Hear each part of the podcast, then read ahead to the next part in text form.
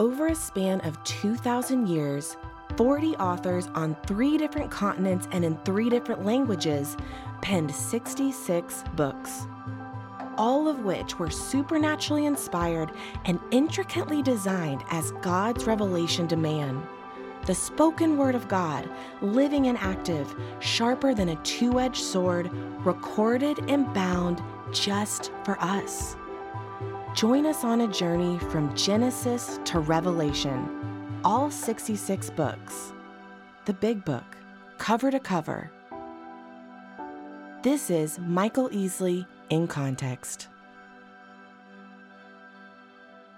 Hosea is called by God to prophesy during Israel's last hours, just as Jeremiah would be called in years later to prophesy to the crumbling kingdom of Judah. Remember, Israel in the north, Judah in the south. In your, in your alphabet, I comes before J. Israel in the north, Judah in the south. This is the divided kingdom. This wasn't what God intended.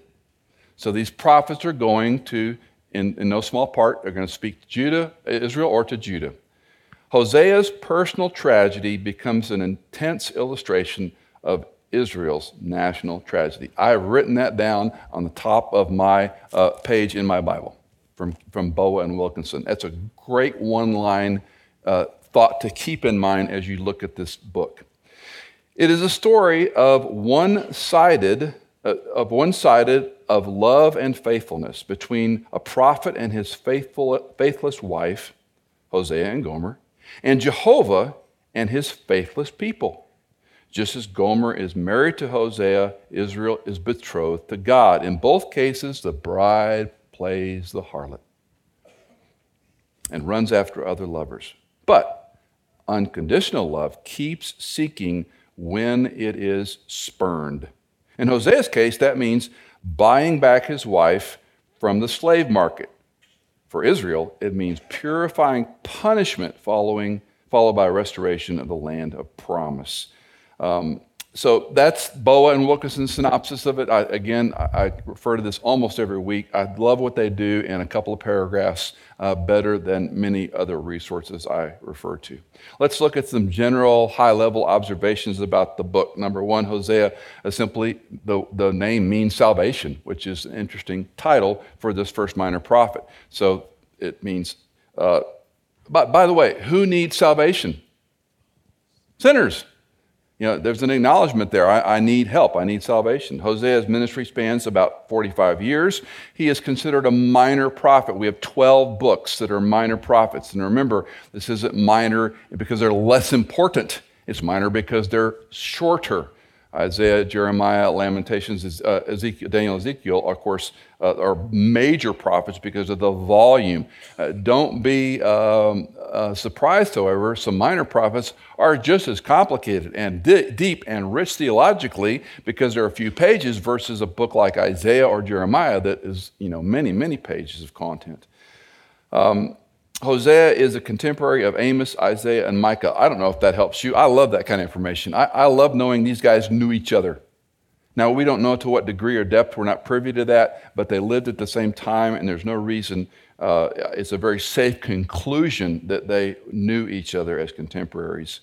Um, Israel, the, the, the, message that Hosea and many of these minor prophets give is, is pretty consistent that they have violated their covenant with Yahweh. And because of that, they're experiencing judgment and problems in their lives. God's warning and promises are clear, unchanged, and still in place. And this is one that, from a biblical theological lens, I think is important. Uh, Deuteronomy 28 and Deuteronomy 30 should be familiar chapters to you. Because when God set up the blessing and cursing motif and the promise ultimately of the land and eschatology and the kingdom of God, that was formed, formulated so clearly in those two chapters. So 28, Deuteronomy is, you know, if you do this, I'll bless you. If you don't, I'll bring the curses of Egypt on you, back and forth. Blessing and cursing motif. If then, if then, if then. Deuteronomy 30 is, in the end of time, I'm going to give you all that I promised you. Even though you're going to go back and forth as a people group. Again, I don't know what you're learning from the Big Book series one of the things I'm continually being impressed with is I may not live to see these things actualized. And I don't think most of us in the Western mindset live with it should work out in some, I mean, I should get a diagnosis and a treatment and be better. I'm here to tell you, you may never get better in this line. Ultimately, there is restoration. Ultimately, there's salvation. Ultimately, there's the kingdom of God with Christ.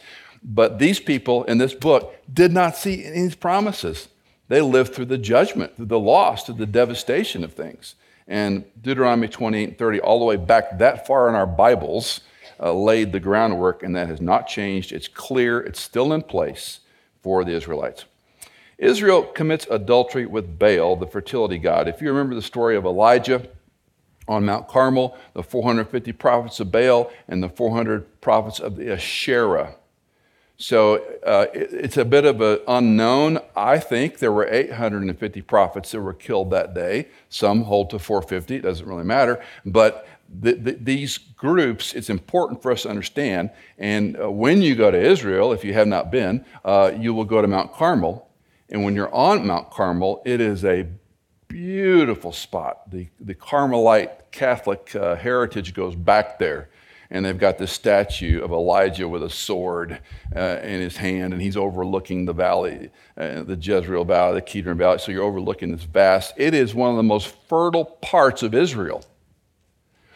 The Canaanite gods looked at this, not to be too graphic, but um, let's just say it this way Baal's issue, which came from him, fertilized the land.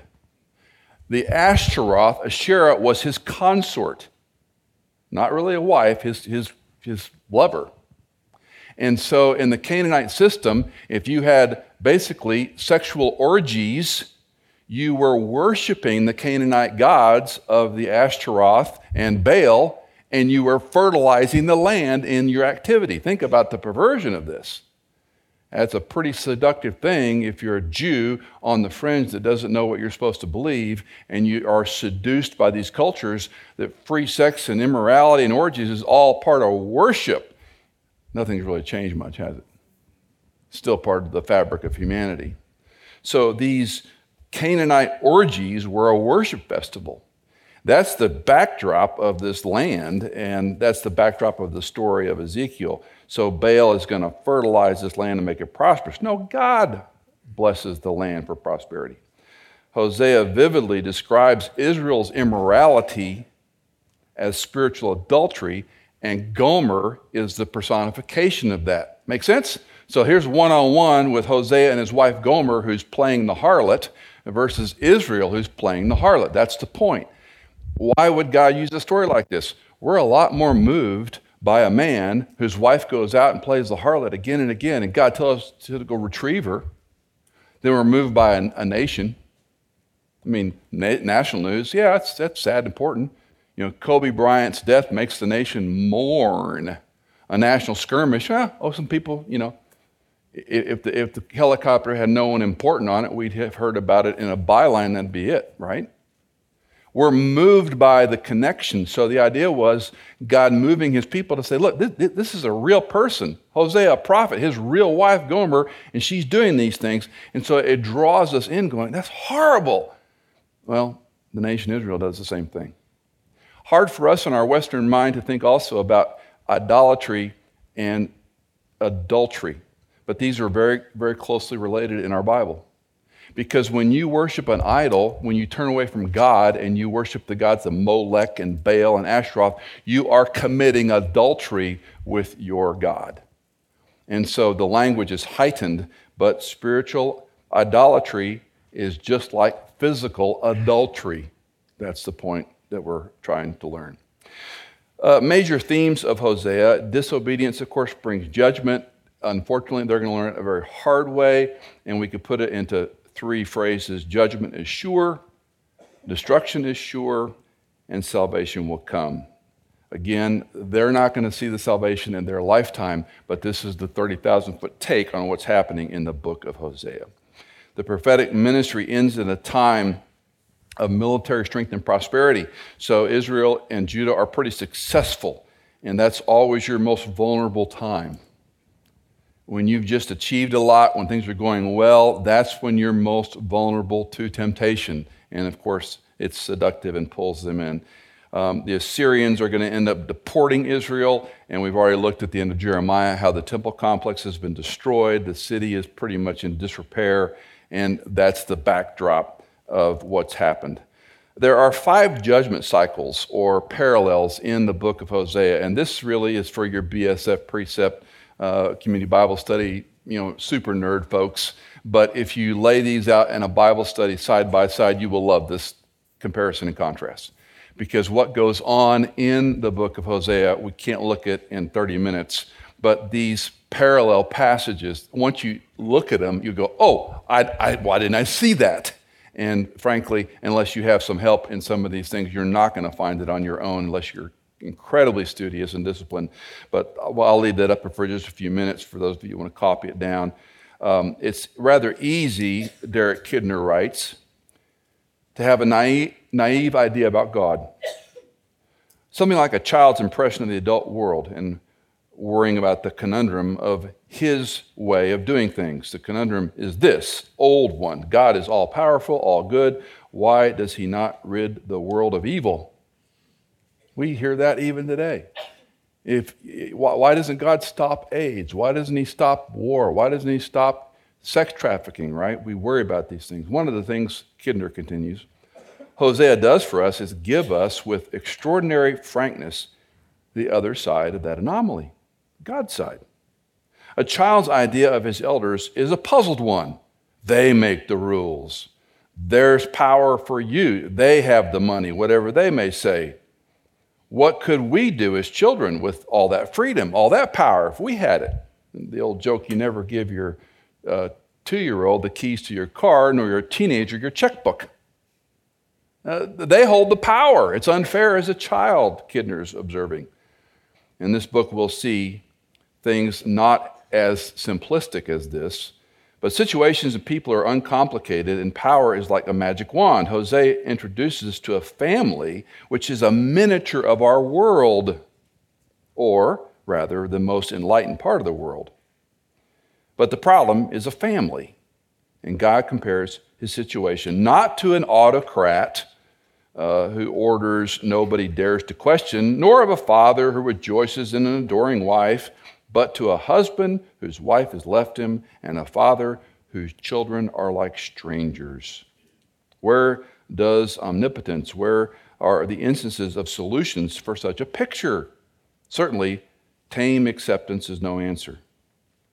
But no more are, no more are strong arm tactics. You can't just let a person live in sin and not do anything about it, but you can't strong arm them. Any of you who've had a wayward child, if you've had a teen that's gotten into drugs and alcohol and living immorally, you can't lecture them into submission. You can't strong arm them back to the fold. And that's what God's dealing with with Israel. And again, we're getting this little story, the pericope of Hosea and his wife Gomer. Um, on and on he goes. Uh, let me jump ahead a little bit. The last thing a responsible prophet would expect go and marry a prostitute. Because if we paraphrase it this way, Kidner writes, This is exactly what I, the Lord, have done when I pledged to marry you. So, all these things that Kidner lands with, uh, the last part of this long section, um, in every direction the people have played him false. That's the British language. They've played him false. And then he gives three points. In religion, with other gods, another cult. In politics, with shabby intrigues and dubious patrons. In morals, with unbridled sex and violence. When you look at those three statements, is anything different then than now? We, we play him false when it comes to religion. We, we make up our own religion. I mean, my word, the stuff that I read, I hope you don't ever have to read. But I've been reading stuff this week about progressive Christianity. I, this is a, I had no idea this was all going on. I've been asleep at the wheel. And one of the observations they make is, and this has been one of my broken records, experience is not as important as the authority of Scripture. Progressive Christianity puts a lot more stock in experience, a lot more stock in feeling, a lot more stock in how you view things, not what the Bible says. The idea of the Bible being authoritative and the Word of God is falling way out of favor. Nothing's changed. It's another God, it's another cult. And when it comes to politics, with shabby intrigues and dubious pay. I love the way Kidner writes. Uh, we've got all these, I mean, goodness, I don't care what your opinion on the impeachment and the trials are, but do those words fit shabby intrigues and dubious patrons? And then finally, in morals with unbridled sex and violence. The Christian community has failed categorically, not in saying don't have sex before you're married, but in explaining why sexual intimacy was designed by the God of the universe between a heterosexual, monogamous, lifelong relationship. Anything else is running away from the truth. Anything else is making God in your own image. Anything else is capitulating to the culture's view of how they define their identity, their gender. I was talking to some physician friends of mine not long ago. I said, with all this discussion about um, gender dysphoria, confusion, identity. I think I'm a boy, I think I'm a girl. I said, if you stop treatment, you're X or Y. End of discussion. The moment you pull away medication, surgical options, you're X or Y. Can't say that out in the public. You'll be vilified, destroyed, decimated, lose your program, lose your movies, lose your recording license. You'll lose everything. And Christians, don't need to be angry about this. You don't need to, you know, get on a soapbox and yell and scream at people and hate them. That's never the objective of Scripture. But you and I got to have a baseline. God is good. He designed something perfectly and beautifully, even though we're fallen people in a fallen context. And by following Him, you are going to be better off in every measurable and immeasurable way than listening to the culture. The last point being unbridled sex and violence. And that's really, it's it, the point of this nothing's new. Nothing is new. We're, we're not even that much more sophisticated in our sin. We're just as arrogant, and the term hubris, uh, to me, hubris is a lovely word that takes pride to the next level. I'm not only proud about it, I'm out about it. I'm shameless about it. I can do whatever I want. You've just made yourself into God. I, I, I. And that's the danger, and that's the frog in the kettle that we all live in. I'll jump to some lessons and we'll fold in some passage from Hosea. But number one, it's again, many of these are obvious. And the question I'm asking as I prepare these cover to cover studies what do we need to know? I, I, like time, date, location, that's important. But what do we need to know if, if we're new to this, if we're unfamiliar with this? And that's the question I ask myself as I write these I don't know if it's helping you or not, but uh, it's helping me think a little differently than the way I normally read and study Scripture. Uh, number one, never minimize the Word of God. Uh, the phrase, if you survey the Old Testament prophets in a number of iterations, the word of the Lord came, the word of the Lord told me, God told me. This, it's, it's almost a, you know, it, it's sort of a redundant phrase that we miss because it's so frequent. And as I read through Hosea a number of times, I thought, you know, this is one of these, okay, Michael, the word of the Lord. The word of the Lord. I said last week, quoting Howard Hendricks, he has spoken, he did not stutter. We need to, we need to turn up the heat on our boiler. Uh, God's word is where it begins. Apart from the word of God, we can't know. We don't know. Now, we may hear that word or we might read that word, but when he spoke into existence the Word of God. When He spoke and created, the Lord said, the Lord spoke. So the Word comes back. This is the very Word of God. The characterization of this as something less, and, and even, eh, for example, progressive Christianity. Well, we're not going to talk about sin. We're not going to talk about consequence. We're going to be judgmental. God's love, which is exactly what happened to Rob Bell. Rob Bell moved from a guy that started a church teaching the book of Leviticus, for goodness sakes, to a guy that never mentioned the word sin, never talked about the gospel of Christ, and then basically said it's just about love and became a universalist, and who knows where he is now in his thinking. This is nothing new. I'm going to argue it's as simple and as hard as saying, What does God say? Are some things in the Bible hard contextually? Yes. Are some of them difficult to figure out how they apply? Yes, times 10. But the bulk of the book, no, it's very clear.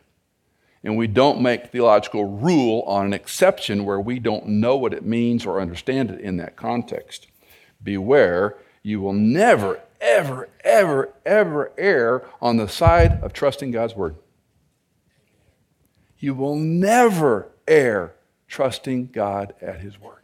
Does that mean it's going to be easy? Not necessarily. Does that mean life's going to work out perfectly? I'll tell you no a thousand times on that one. Uh, the Holy Spirit is better than a guilty conscience. And when you trust God at His word, you can sleep tonight without a guilty conscience.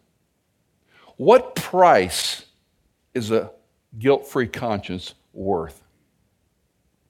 As opposed to trying to play a tape and convince yourself your choices are okay when there's that little inkling that says, you know, I know this is wrong, but all these people say it's right, ergo, I'm going to keep doing it. And yeah, it can become callous. Some of you are runners and athletes, and you get calluses on your feet and hands, and um, you, you, know, you can take a pin and stick it in quite a way before you ever feel it when you have you know, good, good runner's feet or dancer's feet, whatever you want to use for an analogy. Sin's the same way.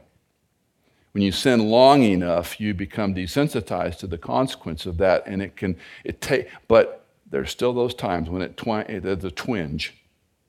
There's still those times, uh, we, I don't like the reference, but the dark night of the soul, where there's still those times when it's like, I know this is wrong.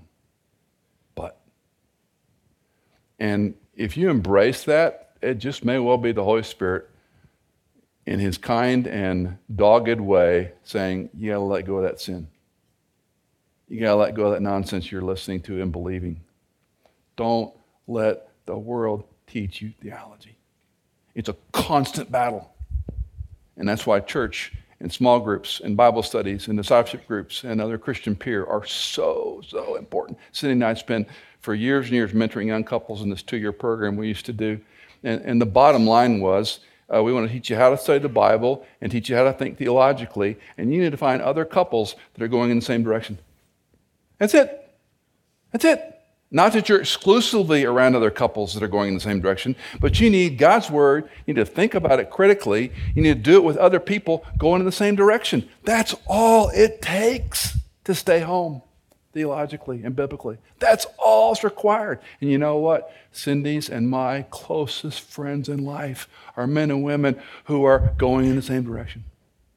Some are older, some are younger, some have different experiences. Medicine, teachers, homemakers, entrepreneurs, doesn't matter what they do for their day job, they're men and women trying to live out their faith where they are in a faithless culture. And I don't want to be unkind, but in a faithless church in many cases. You need good people around you who will love you and walk with you. And you know, if, if you don't need that in your family, if you've got it all worked out, God bless you. I need it, man. We needed it with small children, with middle schoolers, with teenagers, with marriage, with money, with jobs, with transfers, with moving, with changes in life, with health problems, with surgical, you know, all the stuff. We needed people around us who were a little bit ahead of us, who knew a little more than we did, and you know what happens? 2 Corinthians 1, verses 3 to 7. I probably sign that on more cards to people that are hurting or have had loss than any other passage in the Bible where Paul talks about if we suffer, it's for your benefit. If we're afflicted, it's for your comfort. It's a beautiful passage. And you know what I spend a lot of my time doing? Talking to people in chronic pain, talking to people who are hurt, talking to people that can't get an accurate diagnosis, much less a, treat, much less a treatment to help them. Which is why if I ask you, if I see you with a, a brace or whatever, and I say, how you doing? How you? I'm, I'm genuinely concerned. I know what it's like. I've been down that road many times, and I have empathy. Not because I'm a nice person. I'm really not very nice, ask Cindy. I've been there. And if you've been through infertility for years and there's a young infertile woman, you have a, you know, God uses that. And you can minister to them. It goes back to the word of the Lord. Secondly, never minimize the significance of marriage.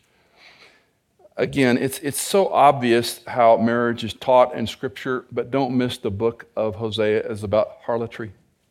It's about adultery. It's about Gomer playing the harlot, Gomer leaving the embrace of her husband Hosea and throwing herself into the arms of other men.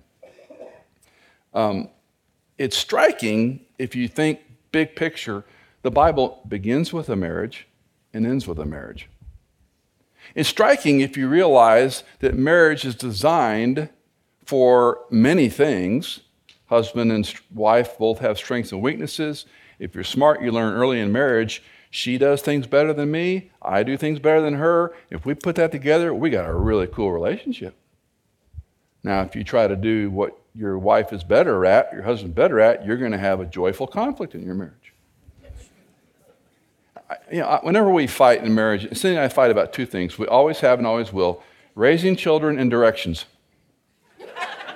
We get in a car, we'll have an argument. I guarantee you, if we're going somewhere that we haven't been before, or she th- thinks she knows, because after all, she's a realtor, she knows everywhere, right?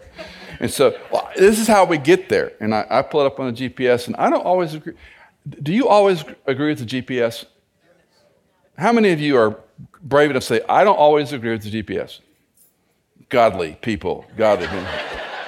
Sometimes the technology is not up to date. I mean, in my neighborhood, for a while, it wasn't even on the map. We're just driving in a field, you know? It's like, what's this going on here? Uh, so you can't, it's not perfect, right? And sometimes you know better than the GPS.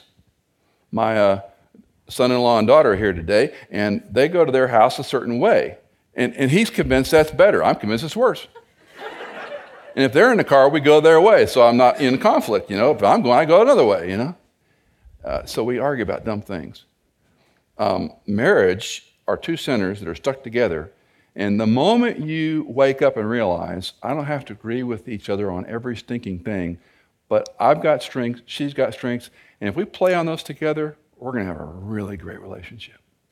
And coming up on 40 years here in short change, uh, I can just bless God for his kindness, not because I'm that smart of a husband or that great of a husband, but it's striking to me that Scripture is full of theology of story, uh, Abigail and Nabal, uh, you know, to Ephesians 5 about the importance of marriage, uh, 1 Peter, all these stories about marriage and family, but it began with a wedding and it ends with a wedding.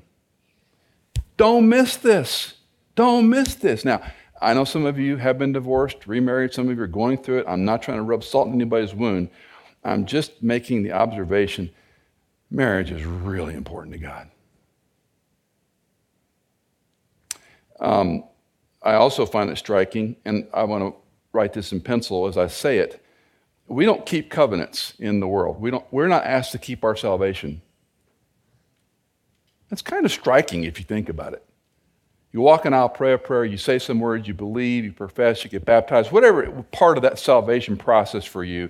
Uh, I hope you have a benchmark where you know the day you trusted in Christ and Christ alone. That he lived, he died, he was buried.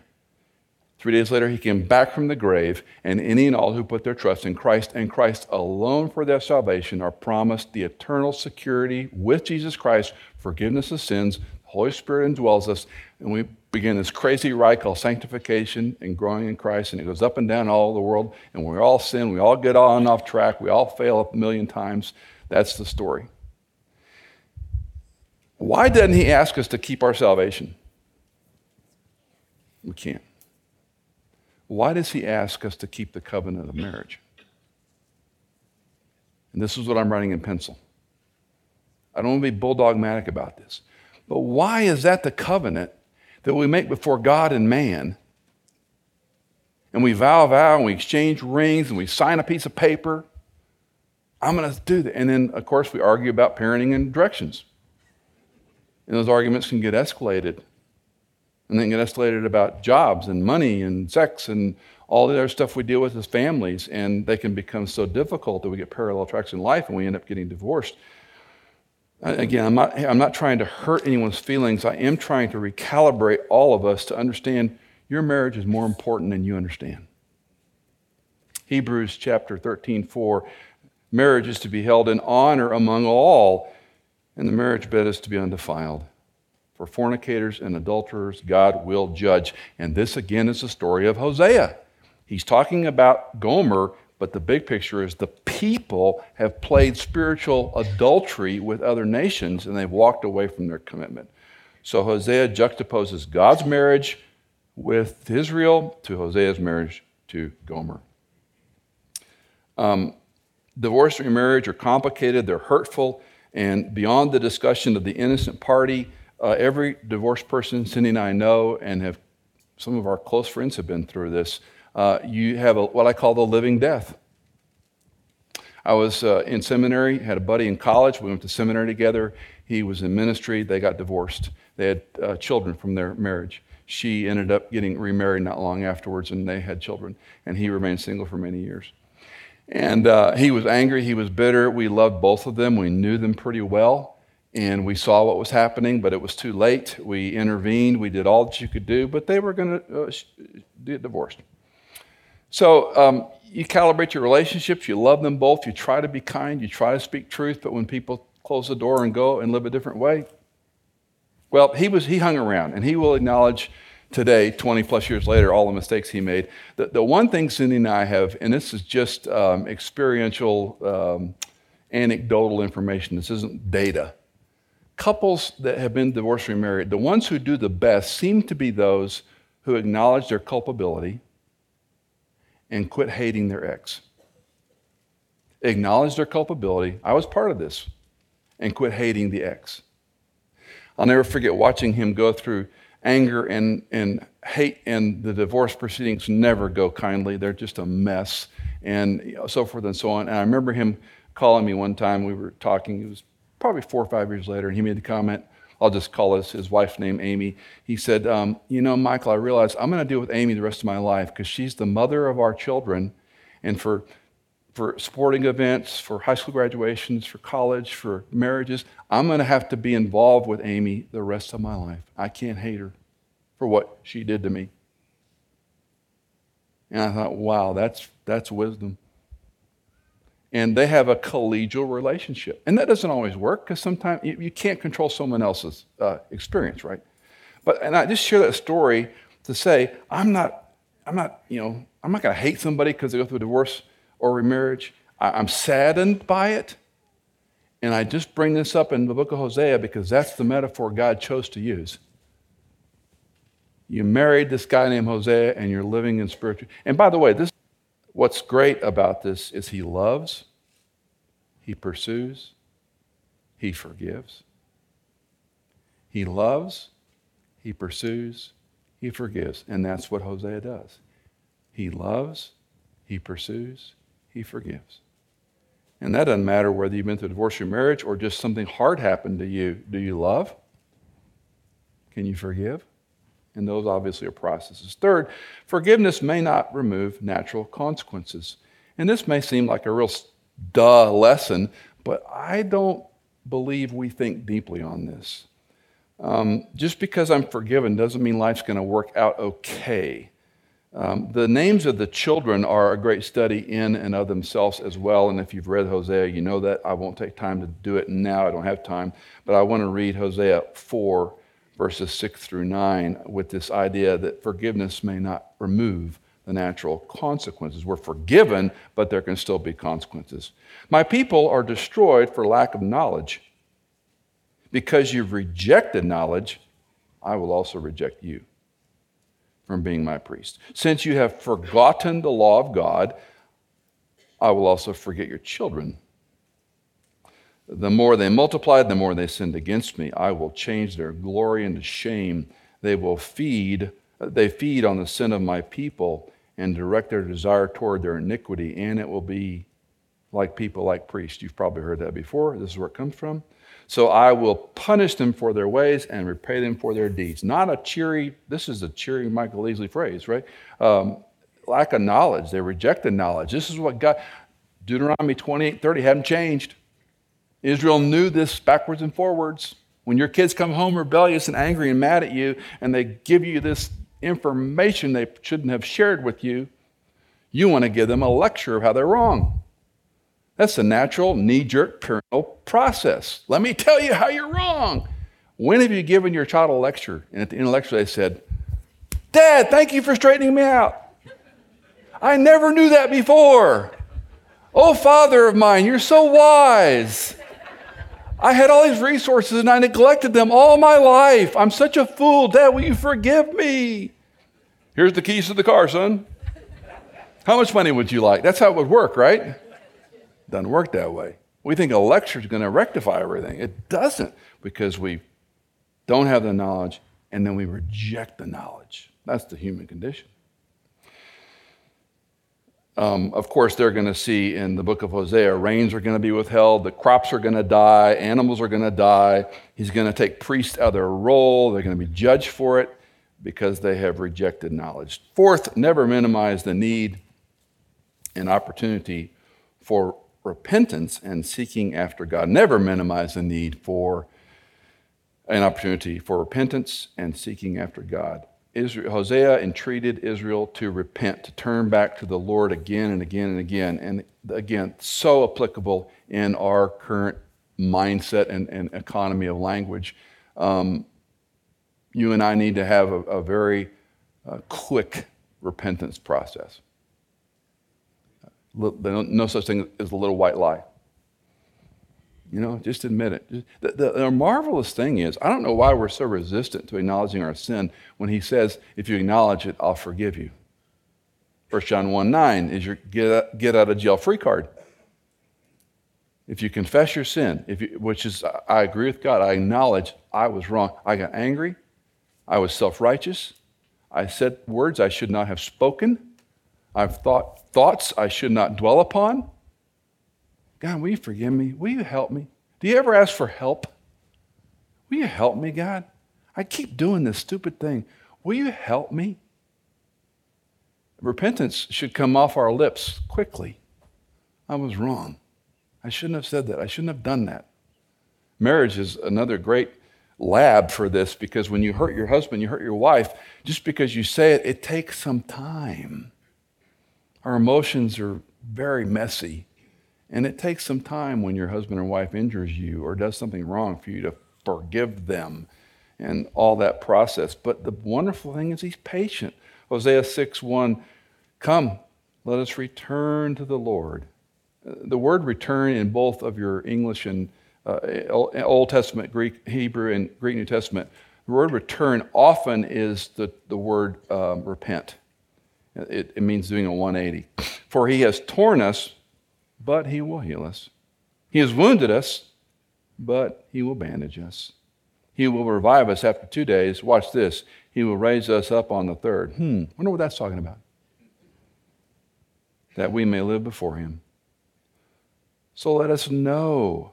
Let us press on to know the Lord. I love that progression know and keep pressing on to knowing him. I began with the comments of Philip Carey. It's not about a religion, it's about knowing the person and work of Jesus Christ. Know and keep on knowing. You know, you could you could not waste your life studying the gospels and the words and works of Jesus. If that's all you ever did in your Bible reading, it would not be a wasted life. To look full in the face of who this Jesus is and what he's done on your behalf and mine. That we may live before him. Verse 3 So let us know, let us press on to know the Lord. His going forth is as certain as the dawn.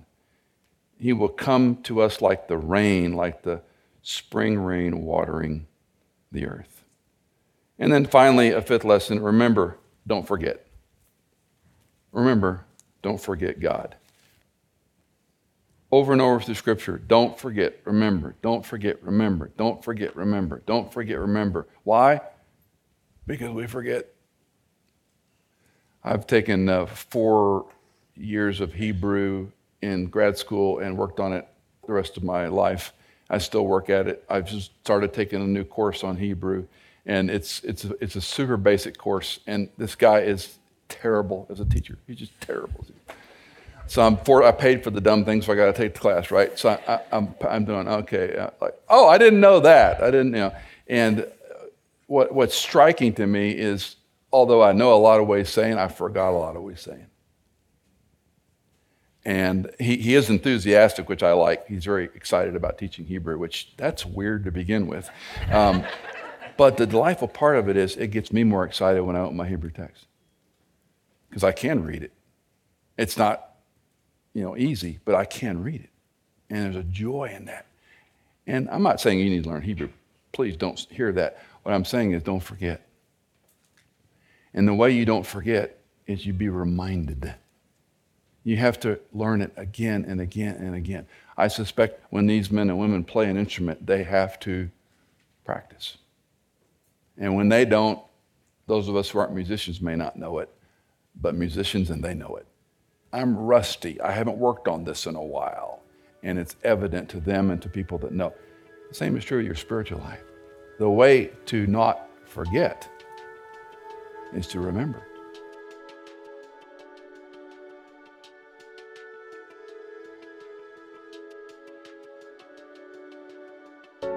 Michael Easley in Context is fully funded by our listeners. Would you consider giving a one time or perhaps monthly donation to support our ministry? You can give at michaelincontext.com. In Context is produced by Hannah Seymour and music composed by Chad Cates.